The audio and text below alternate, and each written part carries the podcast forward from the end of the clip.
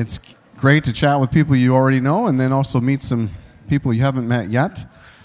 My name is Steve Atkins. I'm uh, the lead pastor here, and I love meeting new people. I really do.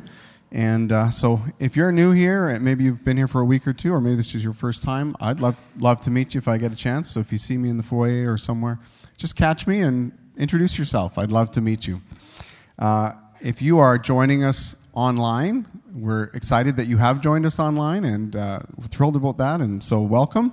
And uh, you know, one of the ways you can engage if you're in the online space is just make a comment on there, let people know that you're there.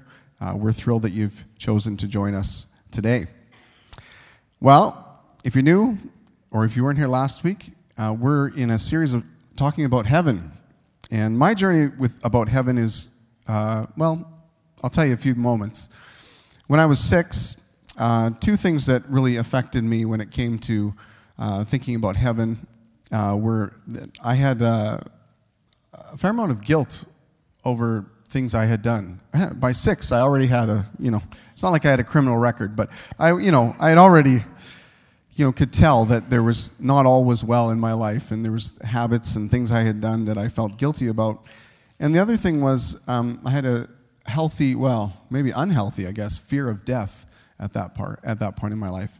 And so my, I'd heard teaching about heaven, I'd heard heard teaching about hell, and, and heaven sounded nice, but hell was really, to be honest, the big motivator for me. I did not want to uh, experience that. And I remember at six was the first time I made that sort of commitment to the Lord to, um, to live for Him and to ask Him for forgiveness. And to, I wanted to let Him, you know, the phrase I might have used back then was to let Him be the boss of me and, uh, in, and uh, instead of me running my life. And of course, that decision was, I made a lot of decisions when I was six. Uh, most of them I don't remember at all. That one I remember because it's affected my whole life. And I've come back and reinforced that decision again and again and again throughout my life, and the best decision I've ever made. Um, but heaven was good. That's how I saw it. But hell was the real motivator for my, my uh, turning to God at that time. And in my early 20s, I, I was reading what, what's sort of become one of my favorite books in the Bible, the book of Philippians. And I read about how the Apostle Paul would talk, say that to live was, was great, and it was all about Jesus, but to die was better. To die is gain, he said. He said, I desire to depart and be with Christ, which is better by far. And I thought, wow, if you had a choice between living and serving God or dying and being with God, Paul was saying this was the choice I'd make. I, I, I, not that he was going to kill himself, but he just, if he, if he had to just choose, which was the better outcome, he saw that as the better outcome. And those verses really challenged me because I was young 20s and I wasn't married yet. And there was some stuff I was looking forward to, to be honest. And here's Paul saying that if I died and all that was interrupted, that would be the better outcome. I realized there was uh, my understanding of heaven was shallower than it could be. That I could grow in my, this, this, the hope of heaven could become a greater hope in my life. And then another significant point in my journey was uh, a few years ago, we were teaching on through the book of Titus here in the church. And I remember encountering the verse where it said that Jesus makes us his heirs. And what do we inherit? We inherit the hope of eternal life. And um, I remember reading that, and, and a, a, phrase came out of it, I think, in my just reflecting on that verse, and that was this phrase, and maybe you've heard me say it through the last few years I'm eternally rich and can never be made poor because I have the hope of eternal life. That's my inheritance. I, I'm one of seven kids, so probably there's not a big inheritance coming my way from my mom and dad. It's going to get split seven ways, and there's not a lot to start with. But I have an inheritance of eternal life. The hope of eternal life is an inheritance that uh, Jesus has given me. And then six years ago, the hope of heaven got extra real in my life, and that was when um, my dad passed away. And I remember being, it was the night before the funeral, and there was a viewing of the body, and so we were, I was alone in the viewing room with my dad's body. And I remember just sort of saying at that time, like, this is temporary. This is just a, I haven't lost my dad. I, have lost contact with my dad, but I haven't lost my dad because of the hope of heaven. Because my dad was trusting in Jesus to, to have wiped away his sin, to make him righteous, to uh, give him um, eternity with him in heaven. So, this if you're joining us in a series about heaven, and, and today I want to talk about what is heaven like now? What is heaven like now? If you were to die today and if you were to go to heaven, what would it be like? Now, the first thing I'm going to say is probably the most shocking thing I'm going to say, and don't think I've totally lost my mind here. But the first thing about heaven now is that it's temporary.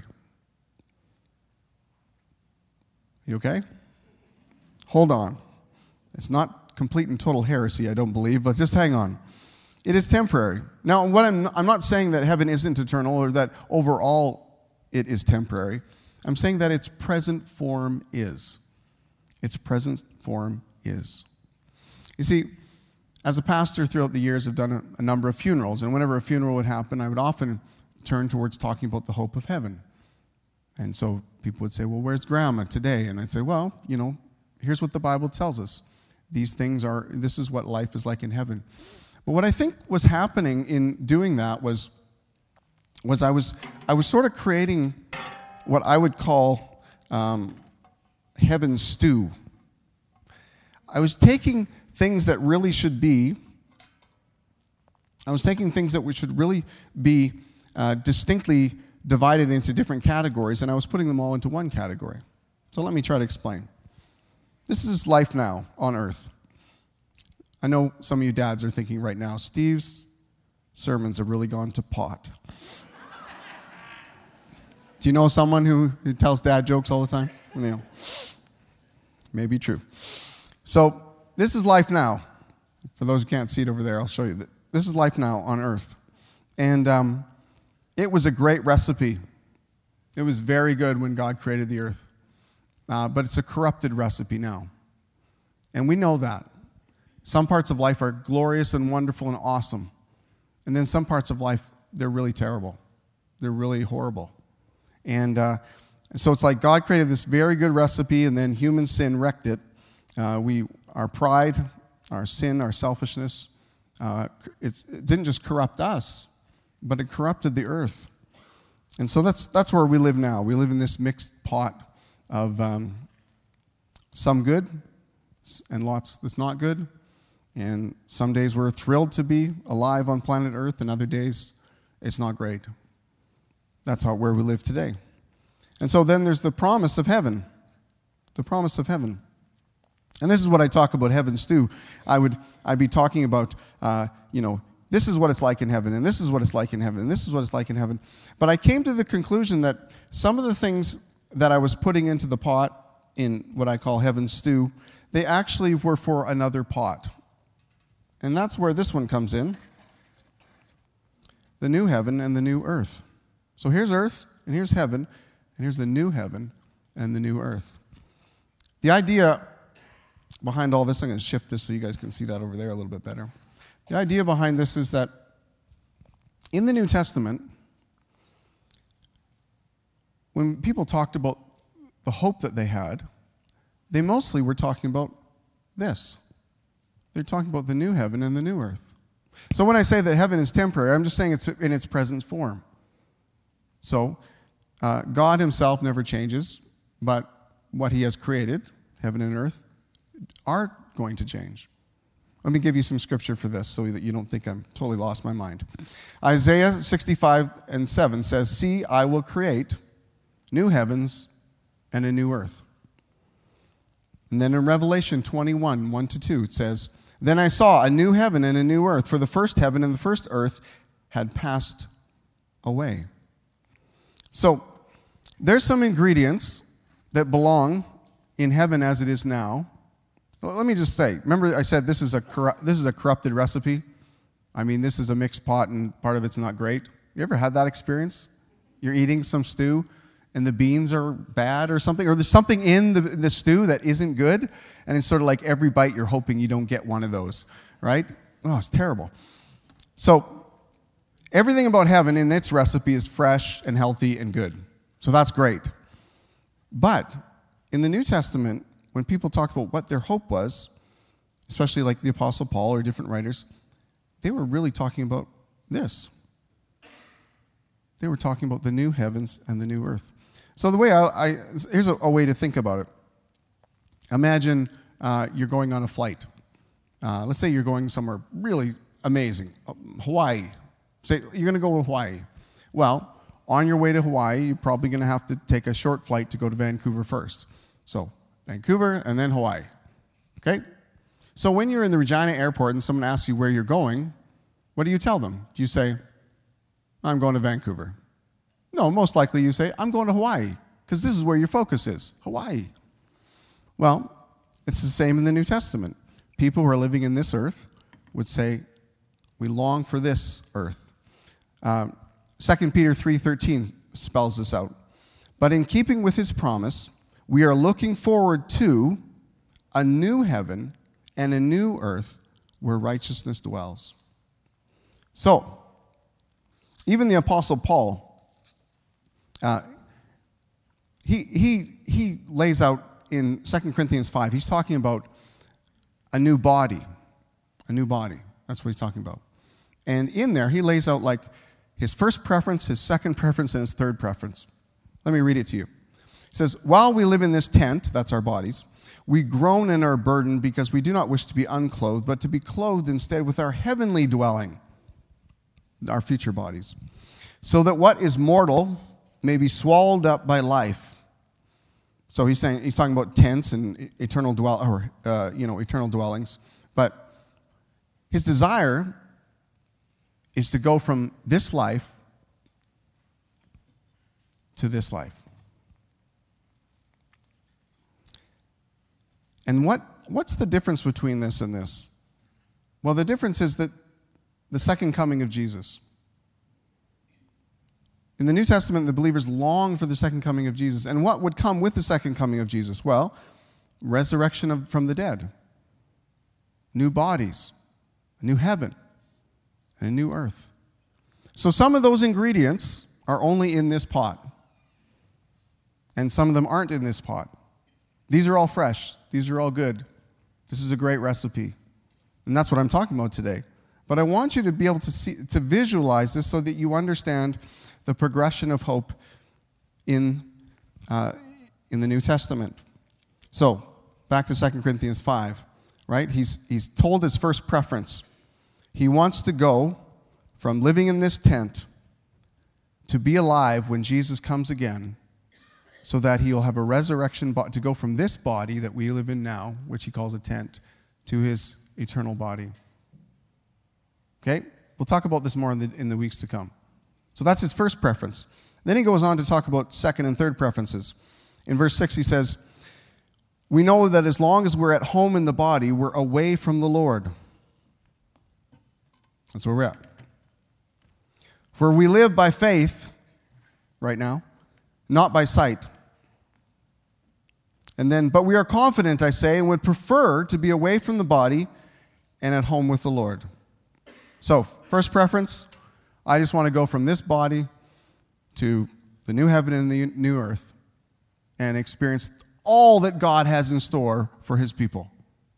That's what this is. But my second preference would be if I'm not going to be alive when Jesus comes again, but if I'm going to die early, my second preference obviously is to be with the Lord in heaven, as heaven is now. And then my third preference is to live by faith and not by sight in this life, serving the Lord, introducing people to Jesus, helping their joy in Jesus and their satisfaction in Him increase as they come to know Him more and more. So, Paul's three preferences number one, number two, and number three. All of them were about Jesus, but they are different. They're different pots, they're different outcomes. So yeah, I used to put it all into one. I used to pour it all into here when I would be at a funeral and I would say, talk about new bodies here, I talk about different things here. But I've come to see as I read the Bible more and more that there's a distinction and there's a progression. So when I say that the heaven now is temporary, I'm saying not that it isn't great. It is. It's way better than this. But there's even more yet to come. So, Here's the second thing I, can t- I want to tell you about heaven now. Again, we are talking today mainly about this pot, even though I've introduced this, which we'll talk about in the next two weeks. The second great thing about, well, let me tell you a story first. So, in my mid 20s, my favorite place on earth was Eston, Saskatchewan. Can you believe it? I mean, I'm telling you the truth. That was my favorite place on earth. But then it changed. And my new favorite place on earth became Regina, Saskatchewan. Now you're having an even harder time believing this, aren't you? and then it changed again. And my favorite place on earth became Melfort, Saskatchewan. Oh, okay. We got some, some people like that. And then it changed again and it went back to Regina being my favorite place on earth. And eventually became Nipawin, Saskatchewan became my favorite place on earth. You're saying, what is wrong with you, Steve? What? Seriously. Why were those my, can anyone take a guess at why those places were my favorite place on earth? Because that's where Marnie was. You got it. You got a thousand gold stars. I'm not sure what they're worth, but anyhow, it's where, so that's where my crush was in Eston, and that's where my, my girlfriend was in Regina, and that's where my fiance was in Melfort, and that's where my wife was in Nipawin. My favorite place on earth was where she was. Hi, honey. Still is. My favorite place on earth is Moose Jaw because she's here. yes, same person. Just, just good of you to check. Thanks. Thanks for the care and concern. So, my favorite place on earth is where my favorite person on earth is. And this is very similar to our view of heaven. Why is heaven so much better by far than this life? Well, it's where Jesus is. Revelation 21 and verse 3 talks about, and now in this verse it's talking about this, this, this one. It says, Look, God's dwelling place is now among the people, and he will dwell with them. They will be his people, and God himself will be with them and be their God. So anywhere that God is dwelling, is going to dwell with his people, we would call heaven. In fact, I would call this the present heaven, and this the eternal heaven. I borrowed that from uh, an author I'd read. So, presently, where is God? Where is Jesus? He's in a resurrected body in the present heaven. So, this is our favorite place. For believers, this, this is our favorite place. Even though we anticipate something even greater yet to come, this is our current favorite. So, Colossians 3:1 says this, "When you've been raised with Christ, set your hearts on things above, where Christ is, seated at the right hand of God. And in Philippians 1 23, I read it all before. Uh, Paul says, If I'm to go on living in the body, this will mean fruitful labor for me. Yet what shall I choose? I'm torn between the two. I desire to depart and be with Christ, which is better by far, but it's more necessary for you that I remain in the body. Convinced of this, I know I will remain and continue with all of you for your progress and joy in the faith. So he's saying clearly, this is better by far, but, but I think God's got an assignment for me still here, so I'll stay. But, I, but this is what I'd choose if I had to choose. Because that's where Jesus is. You know, when you're a young child, you can hear the song, Jesus Loves Me, This I Know, for the Bible tells me so. And you can understand in a basic form that Jesus loves you. But what I've discovered over my life is, is it's, it's, it's deeper than that, it's more substantial than that. Jesus loved me and Jesus loved you first. Before anyone else knew you were coming into existence, Jesus loved you. And then he loves you most. I mean, in this life, we might experience great loves, people who love us, but our love is still, it's a mixed pot, right? There's still sin and selfishness at play. There's still conditions sometimes that we put on our love. There's still some people where you know you can get their approval, but you're going to have to jump through some hoops to get it. And here comes along Jesus, and he says, I love you. Before we've done a single thing for him, before we've even responded to him, God so loved, and Jesus in God, so loved the world before the world cared, before the world responded, before the world was responded in any way towards him. God so loved the world that he gave his only son, Jesus.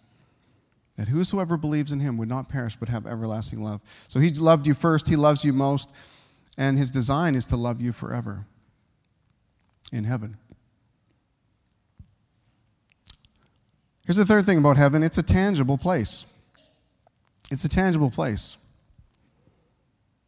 Uh, when you read descriptions in the Bible about heaven, there's lots that seems to be very physical.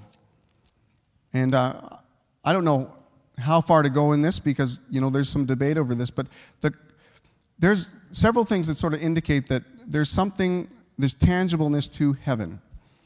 So here's the first one in uh, Hebrews 8 and 5. It says, Earthly priests serve at a sanctuary that's a copy and shadow of what is in heaven. So the priests in Israel, they had built a, a temple and it was and hebrews tells us it's a copy and a shadow of what's in heaven so if the copy is physical building then maybe that suggests the original was a physical building it seems to say that earth is many scriptures say that earth is the copy and heaven is the source so if the if the copy is physical maybe the, the, the original is physical hebrews 12 22 talks about how we've come to mount zion the city of the living god the heavenly jerusalem so the new jerusalem is something that's uh, in the present heaven and will be here. In Revelation 21 3, it says, I saw the New Jerusalem coming down out of heaven. And so heaven comes to earth. It's coming together in heaven and earth. And it's described very much as physical, a physical place, with a, a city with streets and gates and um, trees and things, etc. It's described very physically. And it's saying that that New Jerusalem is in the present heaven right now. So that sounds like it's, it's very physical. Um, Jesus on the cross has the one of the thieves on the cross turns to him and, say, and says, "You know, remember me when you come into your kingdom." And, he, and Jesus says, "Today you'll be with me in paradise." Now, paradise is a word; it sort of has the root of the word paradise goes back to the walled gardens that kings would have in the ancient, like Persian or Greek empires. So you'd take the best of nature and then you take the best of human construction and create this little walled garden. And it was a place of rest and peace. And, um, but it's a very physical description to talk about paradise. So, again, another hint that heaven, there is a physicality to heaven or a tangibleness. Revelation 2 7 says, To him who overcomes, I'll give the right to eat from the tree of life, which is in the paradise of God. So, in heaven, currently, there's the tree of life. Now, this is from, again, if you know your Bible a little bit, you might know that Genesis, the tree of life, is there on, on the earth. Now it says it's in heaven. And then the Bible makes a correction to say that that tree of life will be in the new heaven and new earth. So if you're going to, if that was something to eat, and you can eat and you will future eat, it sort of seems like it's all pretty physical.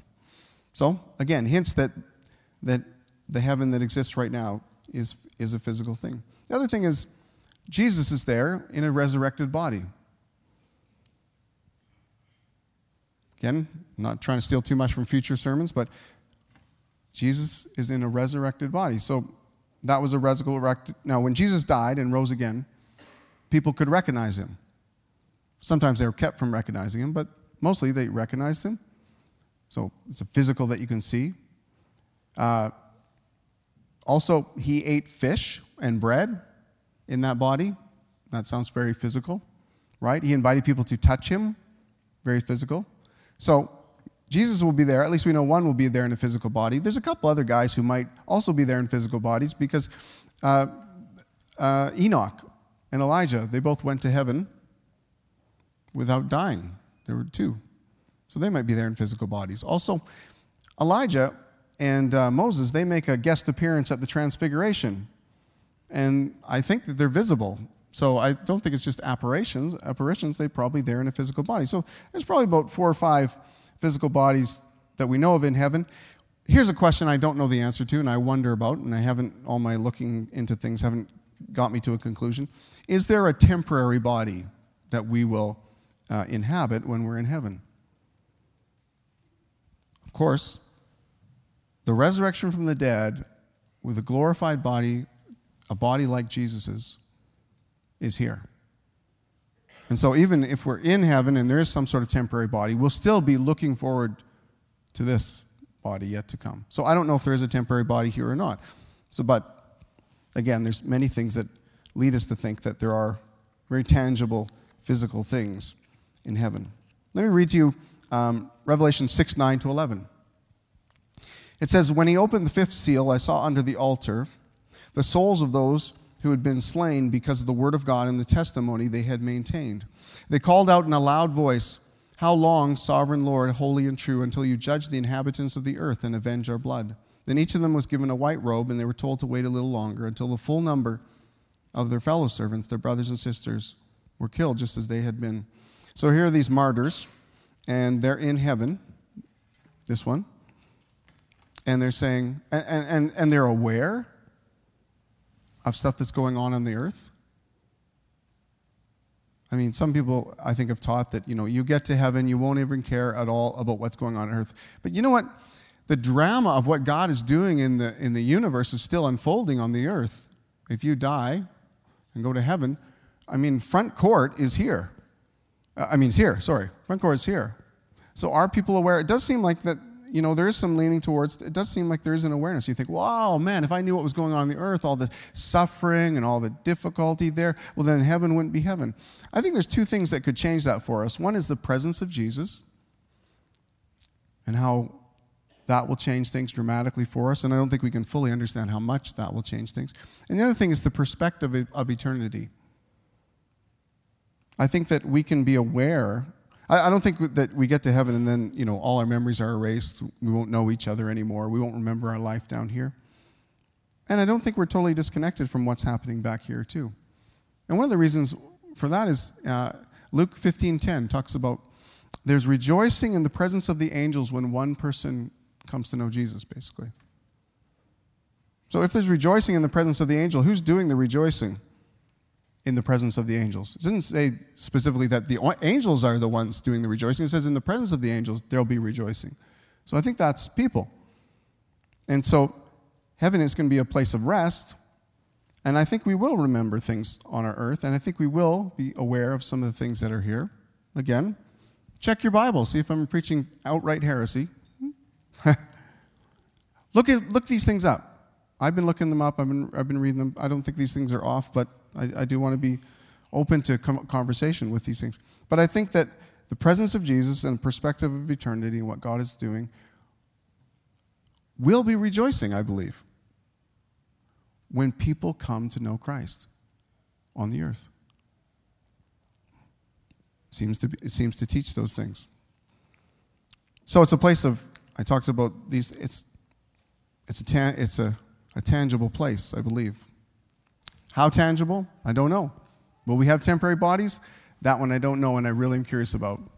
But I know that we'll still be a place of anticipation because not all the good things, not every good thing that He has in store for us will be here. Some of it will still be anticipating yet to come. Here's the final thing it's a place that's been prepared for you. John 14, 1 to 6. Do not let your hearts be troubled. You believe in God, believe also in me. My Father's house has many rooms. If that were not so, I would have told you I'm coming. Would I have told you that I'm going to prepare a place for you? And if I go and prepare a place for you, I'll come back and take you to be with me, that, I, that you also may be where I am. So then he goes, You know the way to the place where I'm going. And Thomas jumps in and says, Lord, we don't know where you're going, so how can we know the way? And Jesus says, I am the way, the truth, and the life. No one comes to the Father except through me. Let me read you a story. This is written by Ruthanna Metzger. She is uh, uh, she's a professional singer. Is what she wrote. She says, As a professional singer, it was not unusual to be asked to sing for a wedding but it was a bit unusual to sing for the wedding of a multimillionaire. I knew the wedding would be picture perfect, and I was pleased to be able to participate. But when the invitation to the reception arrived, I knew it would be something exceptional. The reception was held on the top two floors of Seattle's Columbia Tower, the Northwest's tallest skyscraper. And it was even more wonderful than I imagined. There were waiters wearing snappy black tuxedos who offered luscious hors d'oeuvres and exotic beverages for the most discriminating tastes. The atmosphere was one of grace and sophistication. After about an hour of merriment, the bride and groom approached a beautiful glass and brass staircase that led to the top floor. A satin ribbon, which was draped across the bottom of the stairs, was cut, and the announcement made that the wedding feast was about to begin. The bride and groom ascended the stairs, and guests followed. What a lavish event of which to be a part. A gentleman with a lovely bound book greeted us when we reached the top of the stairs. May I have your name, please? I am Ruth Anna Metzger, and this is my husband, Roy Metzger, I replied. The gentleman searched the M's. I'm not finding it. Would you spell it, please? I spelled it slowly and clearly. After searching throughout the book, the gentleman looked up and said, I'm sorry, but your name is not here. Without your name in this book, you cannot attend this banquet. Oh, there must be some mistake, I replied. I'm the singer. I sang for the wedding. The gentleman calmly answered, It doesn't matter who you are or what you did. Without your name in the book, you cannot attend this banquet. As I looked around the room, I thought briefly of running to the groom and trying to plead my case. But with the hundred guests on the stairs behind us and every place at the tables assigned according to thoughtful choices by the bride and groom, I stood silent.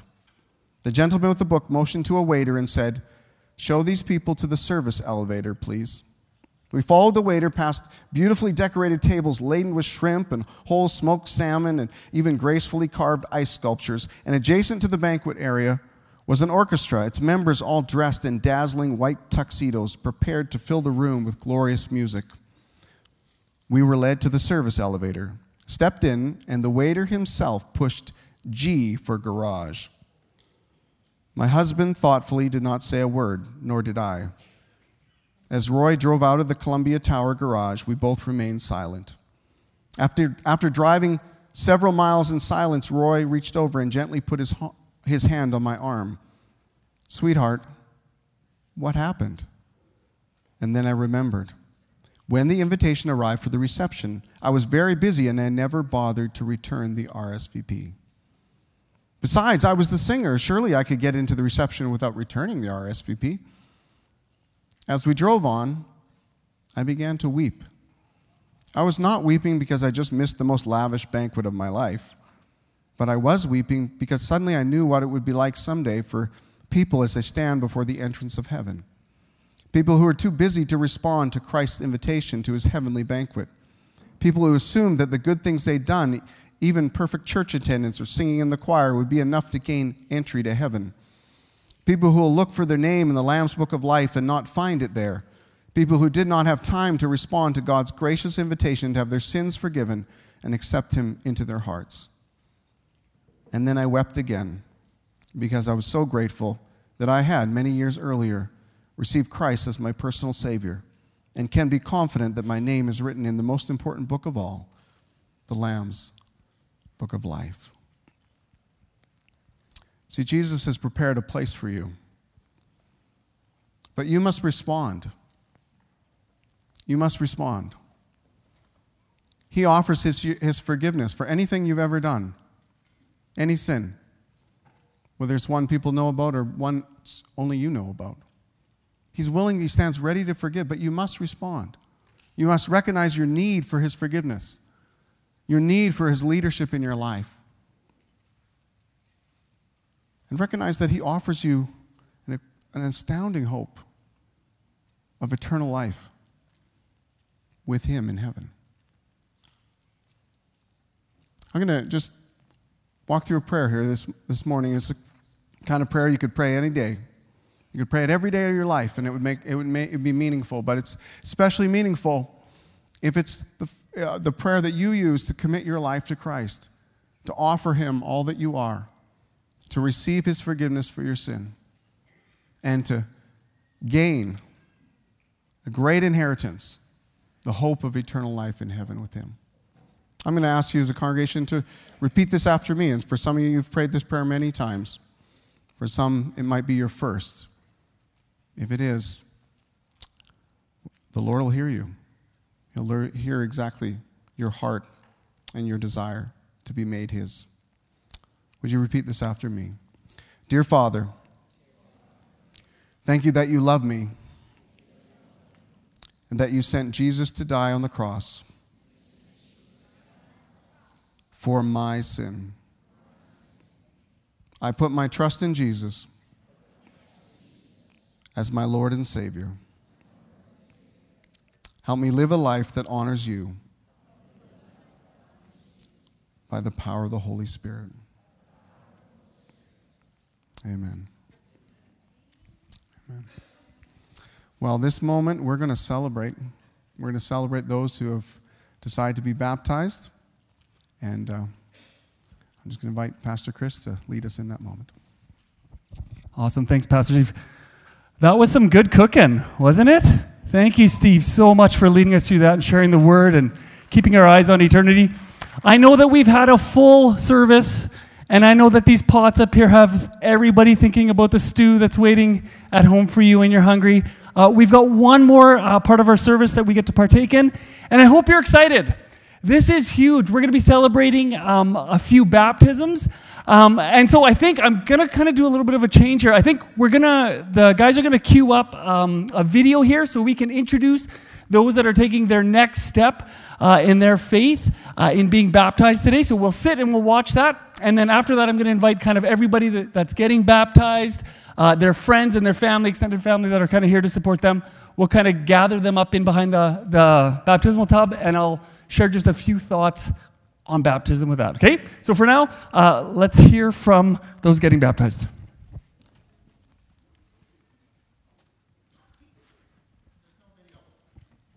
There's no video? Oh. There was a link out there. Okay, well, um, the link. The link for um, the baptisms will be will be available um, through online unless Crystal cues it up here really quick. Why don't I jump in? So, baptism. What is baptism? Well, baptism is an outward and public expression of an inward and private faith. And uh, that's what uh, those being baptized today, they're taking the next step in their journey and making a public declaration of their faith in Jesus. Now, while this is something that's meaningful to them privately, they're making this decision and doing it publicly, it's also something that's meant to be shared for us together as a church. You'll have noticed that uh, towards the end of Pastor Steve's service, there was some shuffling and some filing in over here, so we have all of our kids in here from elementary. Hello, it's good to see you all. You're all looking great. Hey, you know me from baseball, Mega Sports Camp. That's right. That's right. I'm, gonna, I'm gonna, I'm gonna get you guys to give me a hearty shout in just a second. So don't miss your cue, okay? Okay. The other end of it is, is that we've got our Hillcrest teens have come in, but it's important for us as we witness baptism that it's something public, that as they're taking a step, really, it's it's them putting their faith in Jesus. They're becoming part of the family of God. It's it's important for us. And so, by way of a bit of an instruction, is that when they're up here and uh, there'll be some questions that are asked and they'll respond to them and then they'll be baptized, their part is agreeing and going through the baptism. Our part is when they come up out of that water, it really is symbolizing a new creation and an entrance into God's family. So we need to cheer. Okay, that's our role. We need to cheer like we're excited. And so, kids, can you give me an example of the cheer that's going to happen when they come up out of the water? On three, two, one. Oh. Okay, now, church, do you think you have it in you? Can you give me an example of the cheer you're going to give when the people come out of the water? In three, two, one.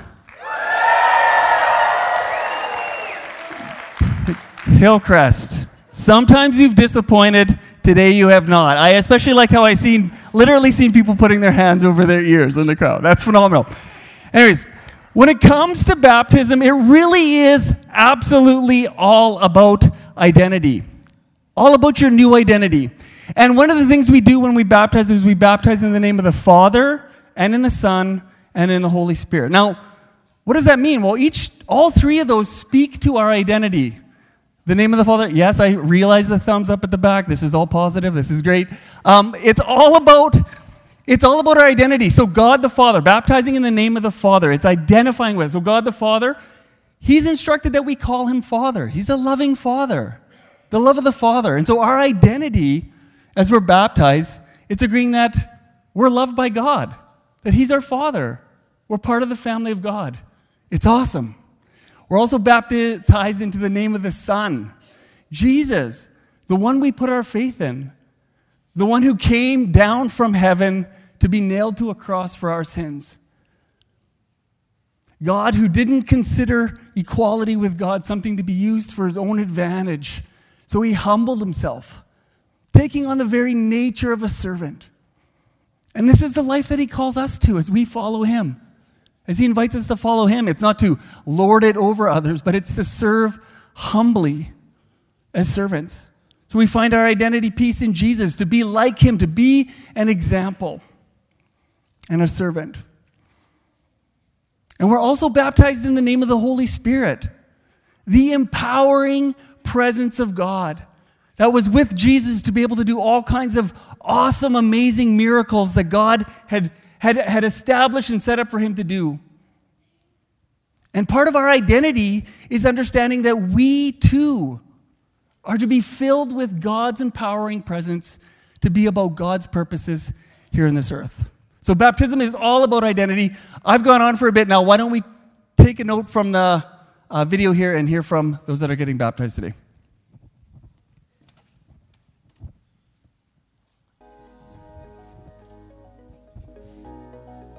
Hello, Hillcrest. I'm Alicia. I work at Joe's Place, and this is my youth, Abby, and she's getting baptized. My name is Sarah, and I'm eight. Hi, well, I'm Janet. I grew up in Gravelbourg. I'm Abby Fewer. I am in grade 11 at Peacock. Um, I have a mom, and I have my younger brother that Mm-hmm. also attends Hillcrest. I have three children. I have one grandchild and uh, lots of fur babies. And I think that's all I'm going to be having with my other two children is fur babies. My parents are Dan, Carissa. My siblings are Olivia, Naomi, Sam, Morgan, Avery, Ethan. Um, my mom and I are pretty close. She's like my best friend. I tell her everything. Um, and my little brother is also my best friend. He's super cool, but we fight a lot because, yeah, he's seven. because he's seven. Yeah. I like to draw in my free time. I was brought up in a Catholic background, I guess, and when I got married, my husband had an aunt and uncle that had left the church and went to the Apostolic in, in Assiniboia, and I started going to Bible study with them. Once we left there, for some reason, I never did find that opening again till we moved back into Saskatchewan and we were in Fort Qu'Appelle and I started going to the Alliance Church there. Uh, I was there for quite a few years and then ended up moving to Melville and completely dropped everything. I got divorced and ended up in a very dark place and just kind of stayed there. Then with the pandemic that that really got worse because I was also in a 12 step program where I never got to be with my people. So my hole got bigger and darker. I never really had like any trust in what was happening in my life. I didn't know my self worth.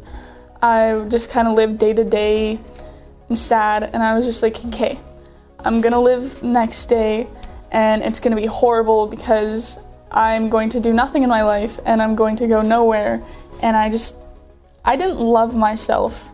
Once we moved to Moose Jaw, we had gone to a dance, and there was a lady there one at that I got introduced to, and she asked me if I wanted to go to church, and I said sure. Uh, where and when, and I always believed in Jesus. Um, I never prayed. I never really knew much about him. But then I went to Joe's place on their Cypress Hills camping trip, and I was like, oh, this is a bunch of Christians. I never knew this. Um, so I sang along with the worship songs. I was like, okay, cool, whatever.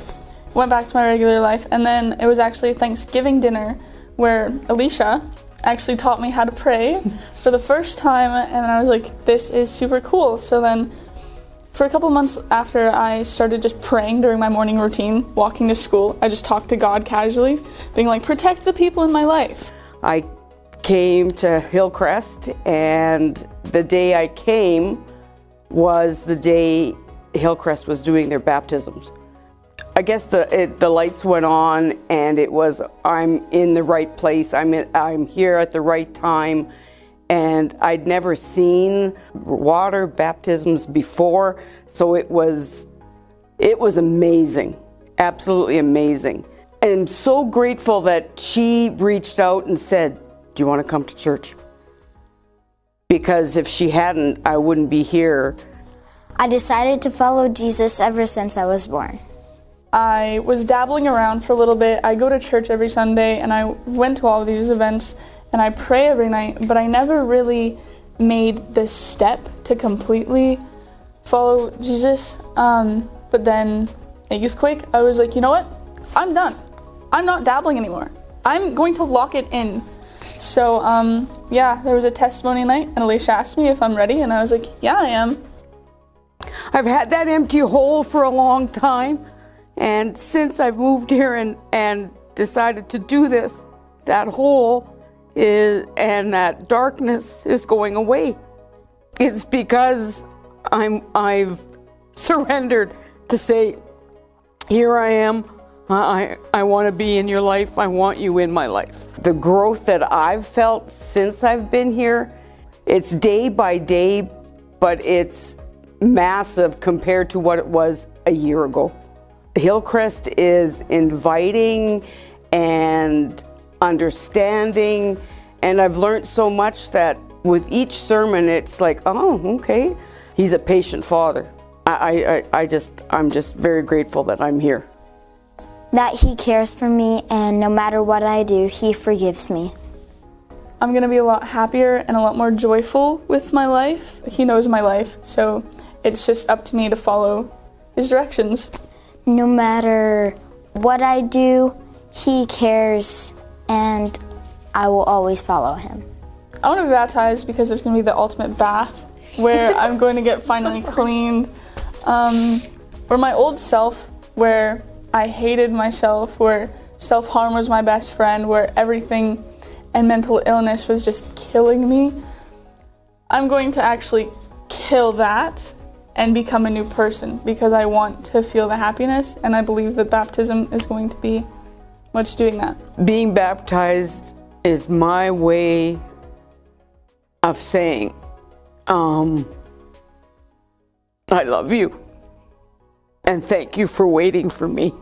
Um, my favorite Bible verse is John 14 1. Don't let, your, don't let your hearts be troubled. Trust in God and trust also in me. John 3:16 For God so loved the world that he gave his one and only son that whoever believes in him shall not perish but have eternal life. If you fix your thoughts on God, God will fix your thoughts. I do want everyone to know that God is my Lord and Savior. I want everyone to know that Jesus is my Lord and Savior.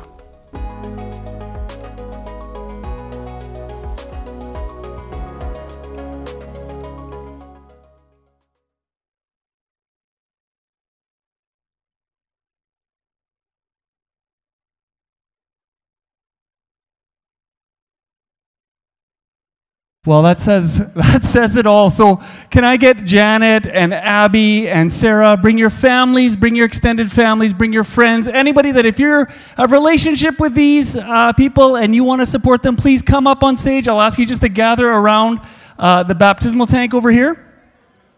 Uh, we have a number of pastors and dads and people helping out. Um, just as they're coming, come on on, make your way up, come up to the stage. Just as they're on their way up, I just want to say something to our church. You know, as they were sharing, as they were sharing, I couldn't help but feel as though this is God's heart for Moose Jaw. Right? We've got an adult represented, we've got a youth and a student represented, and we've got a child represented. And you know, God isn't just interested in calling adults, He's not just interested in calling young people, He's not just in, interested in having children follow Him. He's interested in having absolutely everyone respond to his call. Gather on. Oh, this is an awesome crowd. This is so good. Come on up, find some space. Uh, just uh, maybe I. This was a bad time to. Janet, you're up first. So, Janet and her crew, if you can come up front. I'm going to pass things over to Kurt. He's going to lead uh, Janet's baptism.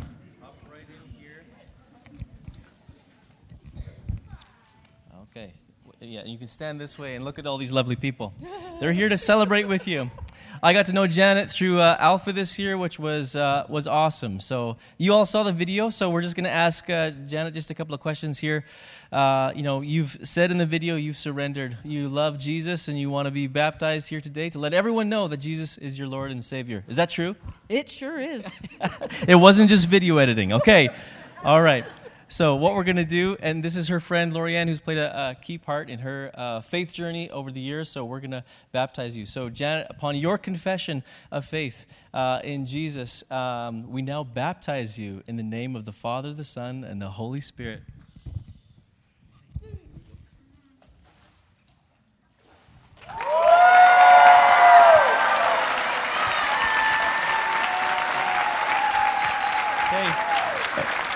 Janet, you can stay there just for a minute. We want to we wanna bless you in prayer. We want to bless you in prayer and celebrate with you. So, would you join with me in praying? Lord Jesus, uh, we thank you for this incredible moment in Janet's life. And I'm mindful of, again, how. Um, there was, these are not the only waters to pass through, but uh, I was thinking of the Israelites passing through the, the Red Sea. Uh, and they walked through into victory. Uh, and everything that was pursuing them from their past life, the enslavement of Egypt, all was dealt with as they passed through those waters. And I just pray for Janet as she steps into this new life that the things of her old life, uh, maybe even as she described it as a, a, darkness, that that would disappear, but instead she'd step into new life, the abundant life uh, that you invited her to. So we want to bless her and celebrate her. In your name we pray. Amen. Amen. Awesome. We're proud of you, Janet. If we can have Abby and her crew come on up. Abby, you can come step in the tank.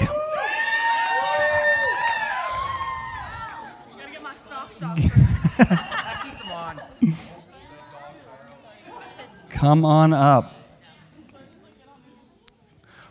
Yeah, come on. And uh, as a word of advice, I'd stand towards the front of the tank. Middle tank standers. There we go. Um, yeah, so I've gotten to know Abby a little bit. Actually, uh, uh, we met uh, together, uh, me, her, and Alicia. Uh, Alicia knows her, uh, kind of like your small group leader from Joe's place. and obviously, Joe is up here where you've connected. And, church, aren't you just so excited that we have an incredible partnership with Joe and.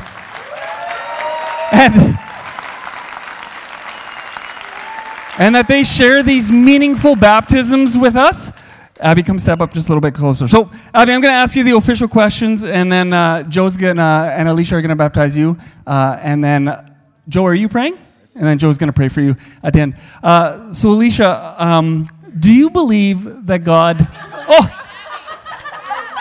They both start with A. Okay, both of you in the tank. Let's just. No. Abby, do you believe that God loves you and that He sent Jesus to die on the cross for your sins? Yes. Nice. Um, have you put your trust in Jesus as your Savior and your Lord? A hundred percent, yep. And is it your desire to live a life that honors God through the power of the Holy Spirit? Yes, thumbs up. Two. Two thumbs up. Abby, upon your confession of faith, we baptize you in the name of the Father, the Son, and the Holy Spirit.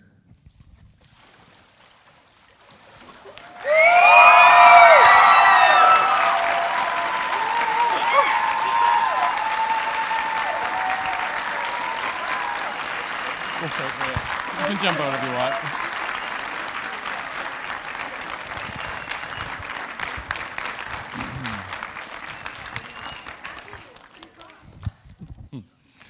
All right, I'll pray for Abby. Oh, Abby, it has been a pleasure. Just a pleasure seeing you grow in your faith. Let's pray. Lord, we just lift up Abby. We thank you so much for her. We thank you for all the gifts and talents that you've given her. Uh, just this lovely, gifted, beautiful, talented young lady. Uh, we thank you for her gifts in art and, and how witty and funny she is, and uh, just how you've given her so many gifts. Um, just her ability to connect with people, that's just so incredible. And the way she's just come out of her shell as she started to follow you. She used to be scared to just be in a crowd, and now she grabs a mic and just commands the attention of a whole crowd at Joe's Place. We just thank you for that, for giving her those gifts. We just pray that you'd bless her, Lord, and uh, that you protect her. If the enemy does anything to try to like give her doubt, uh, we just pray against that in Jesus' name. That she would grow in her faith, she would be strong, she would continue to help others, reach out to her peers, and uh, Lord, now we ask actually for help for us as the church, her church family, that we would help her grow, that we would rem- be reminded to pray for her uh, to encourage her when she needs encouraging, to um, keep her accountable, to just be there whenever she might need us. And uh, finally, Lord, we just lift up her family, her incredible family. Pray for Bo, her little brother, just this awesome little firecracker of a man that, uh, that just has so much going for him. Just protect him, encourage him, go with him wherever he goes. And for their mom, that she would just be blessed and continue to do an awesome job to raise these two kids, these incredible kids. And we just pray blessing on their home, that they would have peace in their home. In Jesus' name, amen. Amen.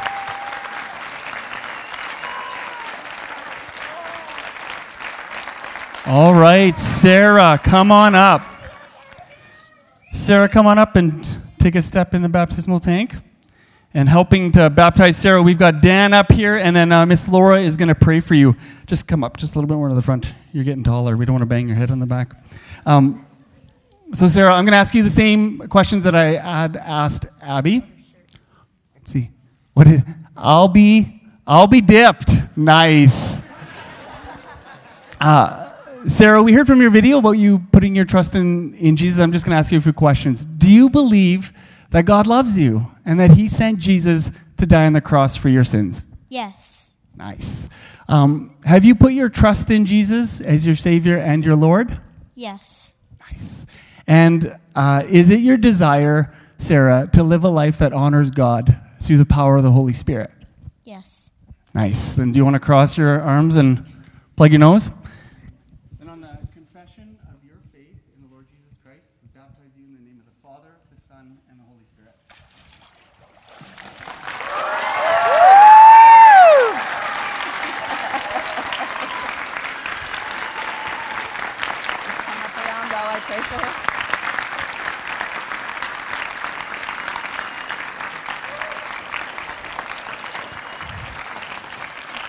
All right, let's pray for Sarah. Lord God, we thank you for Sarah and the exuberance and joy and light she brings in every situation she comes into because she is your child, she is your light carrier. And Lord, I thank you for the confidence that Sarah has that she is fully loved by you. And I pray that that would go with her every day of her life. Lord, I pray today as we learned about putting on the helmet of salvation and how that speaks of our identity, I pray that her mind and her heart would always be guarded through this salvation, through your gift. Lord, I pray that she would continue to put on your armor and stand as a warrior for you.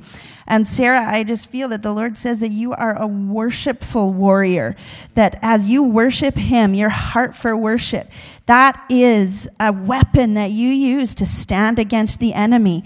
And so take that weapon of worshiping God with you all through your life when you are facing those hard days, okay? Jesus, we thank you that your word is truth, and we pray for all the things that have been planted in Sarah's heart, that her roots would grow deep in your love and keep her strong and safe, and she would know how high, how wide, and how deep your love is, and that that would keep her safe in you. We praise you for your work in her, and we ask you to continue it and strengthen her, Holy Spirit. Amen. Amen. Well, thank you, Hillcrest. Uh, we're going to conclude our service, but I believe the band is going to lead us in one more song. So we're going to go out celebrating. So if you're on the stage, you can make your way back or just take a step off the stage, uh, and we're going to celebrate together.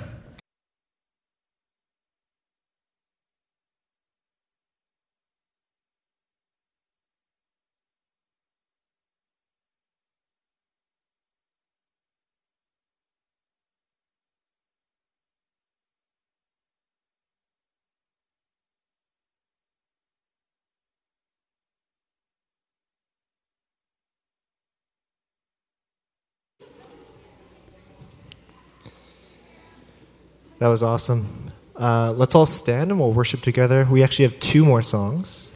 Um, but let's have a little praise party and celebrate these baptisms together.